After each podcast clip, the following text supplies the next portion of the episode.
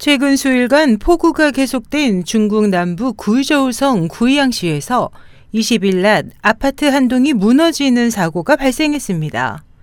중국 인민망에 따르면 붕괴된 이 아파트는 총 9층으로 이루어졌으며 36개 가구 114명이 거주하고 있습니다.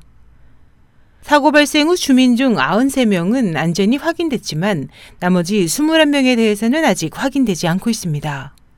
무너진 아파트의 다른 동에 사는 한 주민은 당시 화장실에 있었는데 갑자기 천둥 치는 소리가 들려 지진이 난 줄 알고 나와 보니 거실이 완전히 먼지로 뒤덮였고 창문이 모두 파손돼 있었다.